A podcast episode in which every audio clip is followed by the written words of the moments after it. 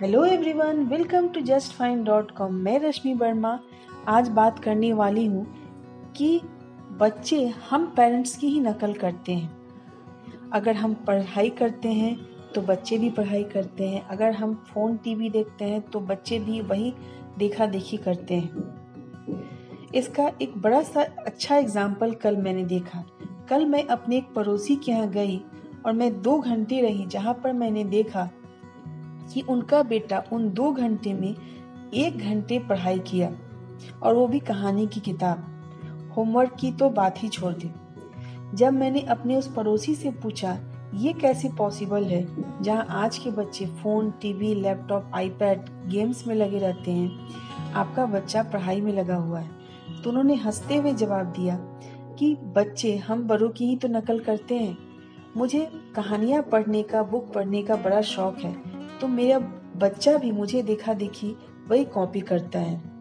और कभी कभी जब मैं ड्राइंग करने बैठती हूँ तो ड्राइंग भी करता है और उन्होंने उसकी ड्राइंग भी दिखाई। जो मुझे बड़ा ही अच्छा लगा और ये समझ में आया कि सही में बच्चे हम बड़ों की ही नकल करते हैं। हम जो आजकल बच्चों को दोष दे रहे हैं कि बच्चे फ़ोन में लगे हुए हैं गेम में लगे हुए हैं तो कहीं ना कहीं पेरेंट्स इसके लिए रिस्पॉन्सिबल हैं। हम भी तो हमेशा फ़ोन में फेसबुक में इंस्टाग्राम पे लगे रहते हैं। अपने वीडियोस डालते हैं तरह तरह की। तो बच्चा भी तो वही हमसे सीखता है।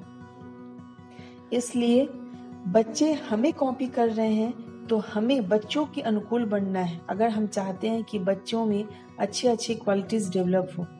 क्योंकि आने वाले टाइम में बच्चे फ़ोन कंप्यूटर गैजेट्स के इतने आदि हो चुके होंगे कि वो फ़िज़िकल गेम भी भूल जाएँगे।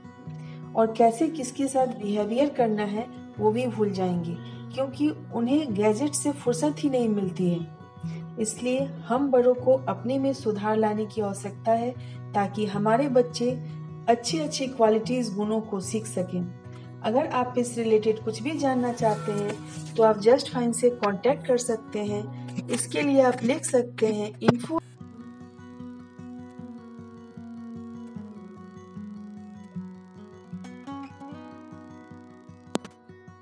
Thank you.